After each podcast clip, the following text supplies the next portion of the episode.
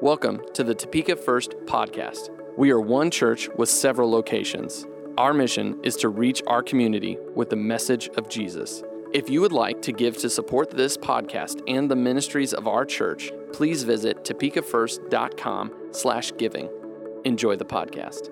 Well, hello. If you want to hear it for the third time this morning, happy Mother's Day. Thank you so much to my mom, to my mother in law, and to my third favorite mom, Jenna Tuck. Thank you to all the moms for all that you do. We seriously, we just can't say it enough this morning, and I hope you feel that it is genuine and real. Families would be lost without their moms. They would. So, moms, thank you for all the ways that you love and care for your kids, no matter how old they are, no matter how they came into your life. Maybe they're just a friend of, of one of your children, or there's some random child who you've kind of you've come alongside them through church or through school or through something else. Thank you so much for the ways that you take care of others, for the sacrifices you make, and for showing your children what it looks like to follow Jesus with everything that you have. As you can tell from the video, we have a lot of great moms. Those are just a few kids in our congregation and some of us adults who wanted to give shout outs to our moms too. So thank you, moms. We love you. Happy Mother's Day. Now let's get to this. Um, I'm laughing because I'm very concerned about this. I, this is not anything I ever thought I would do in my life. You know, we have a cute video at my parents' house from when I was four, and I had gotten a kitchen set. And I had my own cooking show and my mom would graciously spend hours recording me on our old, old school camcorder doing my little cooking show. And uh, the sad thing is, is that pretty much after the age of four, I never wanted to cook, and I never really learned how to cook. Cooking is not something that I'm good at. But my favorite breakfast food is waffles. We're going to talk about waffles this morning.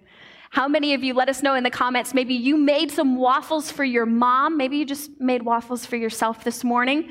Let us know what your favorite toppings are. For me, my perfect waffle has some cut up strawberries, a few bananas, a ton of syrup, and some whipped cream. It's basically doused in sugar. And I don't know if I like waffles so much because the BuzzFeed quiz I took this week told me I am 50% Leslie Knope or if it's just because waffles are good. They're good and they're sugary and they're decently easy to make. We'll see how this goes this morning. I already had a little fiasco, but I've been learning actually how to cook during quarantine. My mom is so thrilled. She's so happy. She's been answering all my texts and my calls. I am no pro, but I'm learning. And so this morning we're going to make some waffles. And here's why.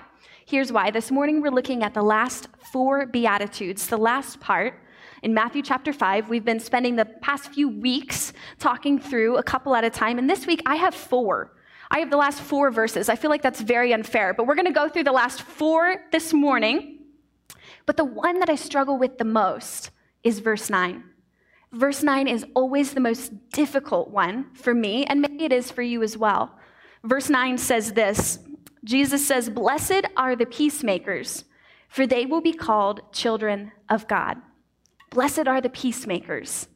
You know, and I think when we look at peace and we talk about peace, we have all these misconceptions about what peace really looks like and what peace really is. You know, sometimes we think that peace means that we stay out of it, that we stay silent, that we don't do anything. But peacemaking, that process, sometimes means, maybe all the time means, that we have to get a little bit messy. So I have a picture that's going to be on the screen for you this morning. This picture I got here, this is a brand new waffle maker. And I, I knew I needed to test it out. It's weird. You pour the batter in the top, and then it opens up, and ta da, there's your waffle. Well, I got here and I, I just started filling it with batter. And I just filled it until it looked like it was full. Well, turns out uh, I probably put a little bit too much, as you can tell by the photo. And thankfully, the whole worship team was here to witness this. It was great. It was smoking, there was batter going all over the carpet. It was a true mess. It was a true mess. And this sometimes is honestly what peace looks like. Sometimes peace is a little bit messy But in the end, I don't have a picture of it, but there was a good waffle on the inside. It actually turned out, even though on the outside it was a total disaster. What are we willing to do in our lives, even when it's messy, so that we can do the work on the inside that we need to in order to have and to cultivate peace in our personal lives, in the lives of those around us, and in our world? And the awesome thing, honestly, about waffles is that it's really easy. The batter is super easy to make. You pour it in, and it's done. And it's the same when we come to peace. God gives us the instructions and the directions that we need in order to find and make peace in our lives. So I want to look at three different ways that we can try to make peace in different situations. And we have to understand that everyone is different and every situation is different. And we must depend so heavily on the Holy Spirit to help us to figure out the best ways to make peace. So here's one way that sometimes we might make peace. We might make peace through mediation, by mediating. Mediating means to intervene in a dispute in order to bring about agreement or reconciliation, in order to bring about peace. Moms, does this sound familiar to you? You hear your children screaming at each other in another room. What do you do? You sit them down. All right, tell me what happened. Tell me what happened. And hopefully, if you're a fair mom, you let each kid explain. My mom was always a fair mom. And then the Holy Spirit somehow always helps you to know which kid is lying. Isn't that the truth about moms? They always know when you're lying, and it has to be God. But mediation is when we sit down. It's not always this like boardroom type setting and there's fancy documents. It's the process of sitting down, trying to work things out maybe mediation it does. It's it's within your children. It's it's with your spouse. It's with some friends. You've got to sit down and work through a struggle or a disagreement and you sit down in a coffee shop. Maybe you sit down at your dinner table. Mediation might look like going to counseling. Maybe you go to counseling with your spouse and you allow a counselor to help mediate different situations in your life. This can look like a bunch of different things. Mediation is so important because sometimes we need to be the one to intervene. Moms, you know if you wait too long to intervene, there's going to be bloodshed. We need people sometimes to step in and to say, okay, enough, enough. And other times we need to humble ourselves and allow someone to mediate in our lives too, to sit down and to tell us the hard truth and to help us work through different things. The second way that we can make peace, so we're going to mediate and then we advocate. And to advocate is to publicly recommend or support something. This is very broad, isn't that great? It's to publicly recommend or support something. And I want to encourage you to think about advocating as more than just like on your social media. I think uh, for many of us, we're really great at social media advocating behind a screen. We post and we share all the things that we are in favor of or all the things that we're against. And it's easy to have those conversations online. It's a lot harder in person to maybe call out things that are wrong in our world, things that are wrong around us, things that are unjust, like we've been talking about these past couple weeks. Being an advocate is something that God calls us all to be. It's something He calls us all to be. You cannot be a Christian and be silent in the face of injustice. You cannot be a Christian and stand for nothing. You know, Pastor Josh, he talked a few weeks ago about the two different kinds of justice that God talks about in the Bible. One is mishpah. And mishpah is what I love it. He called it Batman type justice. It's something wrong has happened, and we need to step in and correct it. We need to step in and bring justice to that situation. And then there's sadaka, which is the easier way. And sadaka type justice is where we live our lives right. We live righteously. That's what righteousness means. We've been talking about this with the Reach students. Righteousness is not like this big fancy concept that none of us can grasp. It's living out what God tells us to do, it's living right. And when we live right, we do our best and we treat people around us well, we don't have to have mishpah justice because everyone is taken care of.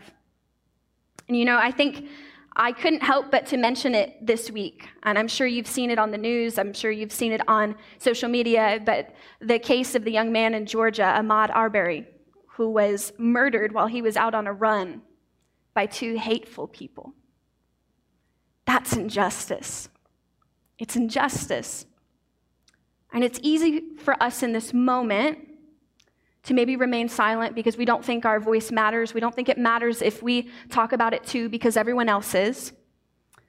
Or it's easy to only care about it in this moment and to not do anything in our lives and really allow our lives to be affected by these moments. But it's our job to bring peace to our world. It's our job to call for justice when justice needs to be called for. This young man was killed two months ago, and just this week, the people who were caught on video killing him were arrested. And it was because people called for it.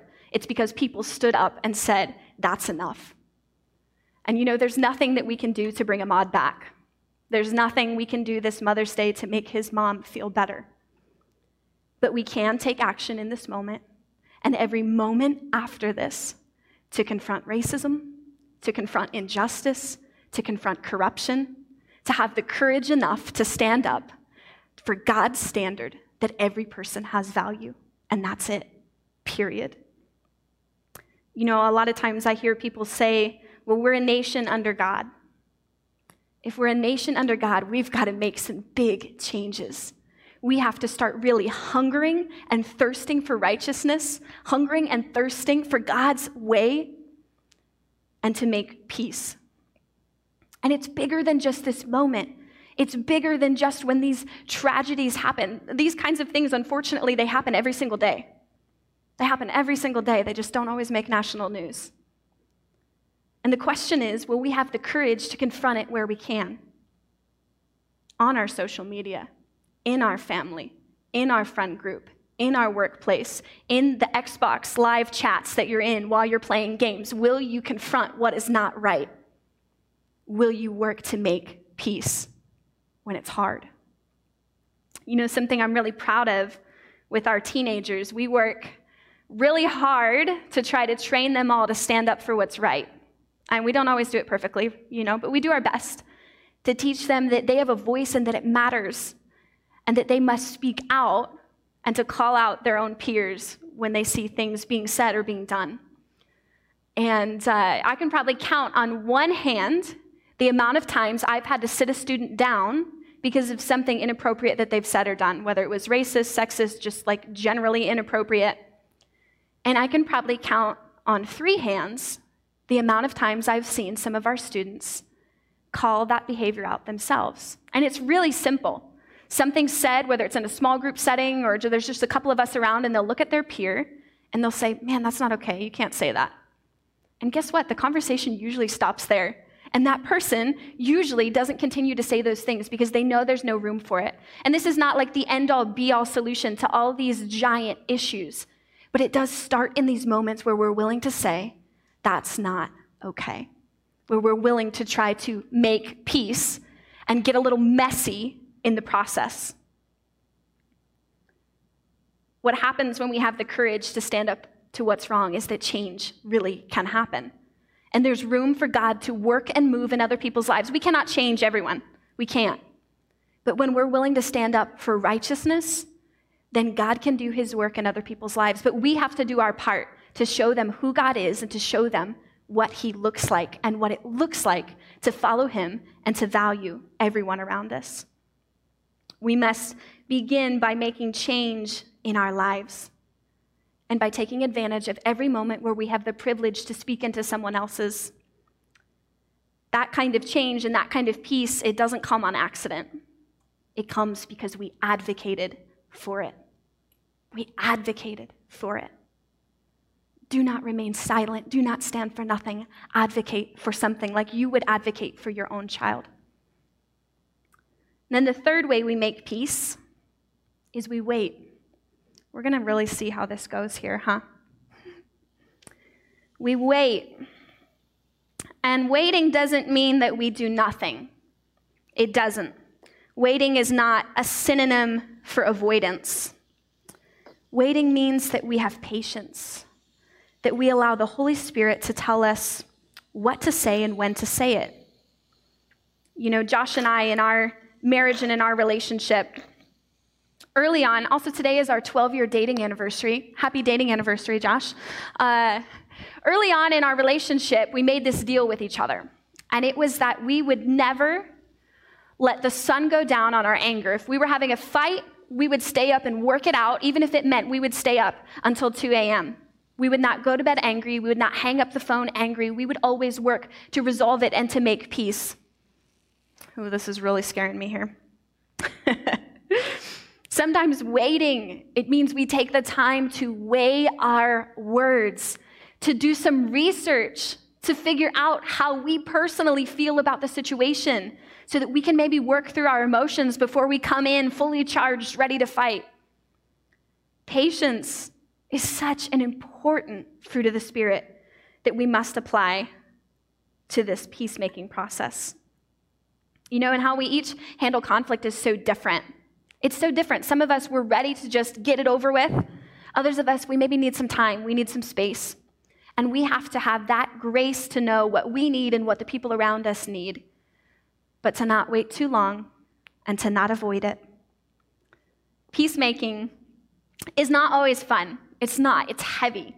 It's messy. It's difficult. It is definitely not as fun as making waffles but it is a necessary part of our lives and it's a necessary part of following Jesus. And in the end, hopefully it tastes as good as this waffle will. In the end, but we've got to be willing to go through the process to get to that end result. Just like a waffle maker is useless without correctly made batter. I've made that mistake too, didn't put oil in it. We are useless without the word of God. We're useless without it. Sometimes we, we try to navigate all these situations on our own and we go, I don't know what to do. I don't know what to say. But God has given us everything that we need to know what to do and what to say if we'll just read it. If we'll just read it. This morning, if I would have read the box that this came in, I would have seen it came with a measuring cup. And that measuring cup gave me the right amount of batter that I needed to not overflow the waffle maker. We've got to read the instructions and read the directions. We are useless without the Word of God when it comes to peacemaking. Just like this waffle maker is useless without being plugged into power, we are useless without God's strength. His strength is what helps us to navigate difficult conversations and difficult decisions.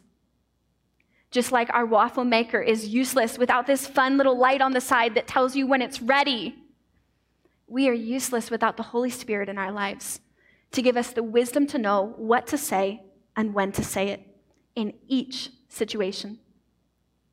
To make peace, we have to use every tool that God has given us. And we pray that the end result is something good. We pray that we've done our best. We will not always get it right, we will not always get it perfect. But when we do our best with what God has given us and to follow His instructions, we can really make peace in our world. And hopefully make a pretty good waffle. Hey, not too bad. Not too bad.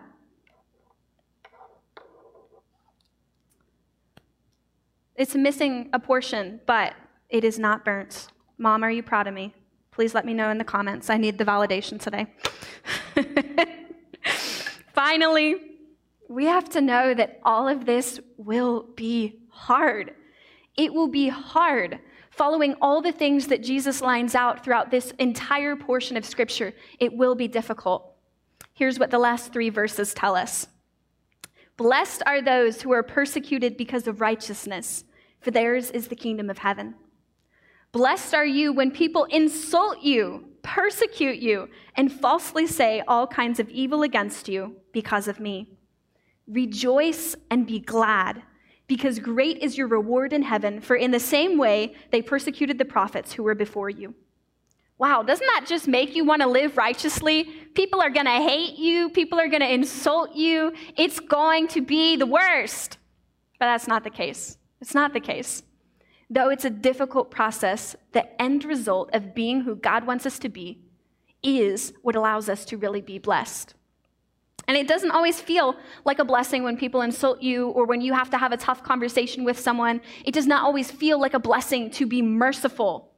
It doesn't. And I think the key parts that we have to look at in these last four verses are these phrases because of righteousness and because of me. and obviously me, meaning Jesus. Look, can we have just, this is me, I want to be honest with you this morning if I haven't already. Here we go. Have some grace and mercy for what I'm about to say to you. Are you ready? There's a lot of people who don't like you, and it's not because of Jesus, it's because you're mean. It's because you're mean. It's because you say whatever you want and you don't think about anyone else. And you say that it's in the name of Jesus, but that is not what being persecuted in the name of Jesus looks like. Amen. People most often probably aren't hating on you because you're a Christian. They're hating on you because you're a jerk, because you are the furthest thing from Jesus possible. And I hope that this morning, maybe you can receive that in love. I was very afraid to say that to you this morning. Can I be honest? We have to be more careful and more intentional, more merciful. I'm sure you don't feel like I'm very merciful right now, but more merciful about the things, especially that we put online and that we put out there so thoughtlessly. So thoughtlessly. We have to live out all of the principles of this section, all of them. To be pure of heart, to be merciful, to hunger and thirst for righteousness and justice, God's way, not our own, not what we think righteousness and justice looks like, God's way, above everything else, and to balance it all out with our effort to make peace, with our effort to make a good waffle with our life. We must be careful to really study the scriptures to know what they actually say. What do they actually say? This is how we know how to treat people. This is how we know what to post online. This is how we know how to respond to different situations that we see in our world. Living mercifully and righteously is costly, it is difficult. It will often require more courage and more guts than you feel like you have. And it will sometimes mean that people don't like you. It will sometimes mean that people will walk away from you. But let's be careful that those people don't like us really for the right reasons. Let's work hard so that that's not the case as often as possible because we're merciful and we're seeking to make peace. Not because we were hateful, prideful, or we lacked wisdom. Because of our need to be right. Man, if that's the thing all of us could lay down, our need to be right. When we lay down our need to be right at the foot of the cross, that's how we really seek and hunger and thirst for righteousness. And when we live our lives right, we can be at peace knowing that we did everything that God asked us to do. Everything. We can be at peace knowing that even if our waffles don't turn out perfectly, we can confidently say we did our best to follow the recipe. And when we do, we can really rejoice and be glad, as verse 12 says, because we know that the kingdom of heaven is ours. And hopefully, the kingdom of heaven will be bigger because of our life and the people who we brought along because of how well we lived and followed the recipe. And that's what being blessed really looks like. Let's pray. Lord, we love you. God, we thank you for your word that convicts us. I thank you for your word that convicts me even this morning. Lord, that we would be advocates for peace that we would mediate where we can, and that we would wait for your word to say go. That we would always follow what you're asking us to do, even when it's hard. And that it would be our goal to create peace, not chaos. It would be our goal to be more like you in every area of our lives, in everything that we say, in everything that we do. God, that our desire would be to be obedient, not to be blessed, to be obedient. Because, God, we know that out of true obedience, out of true sacrifice, we are blessed.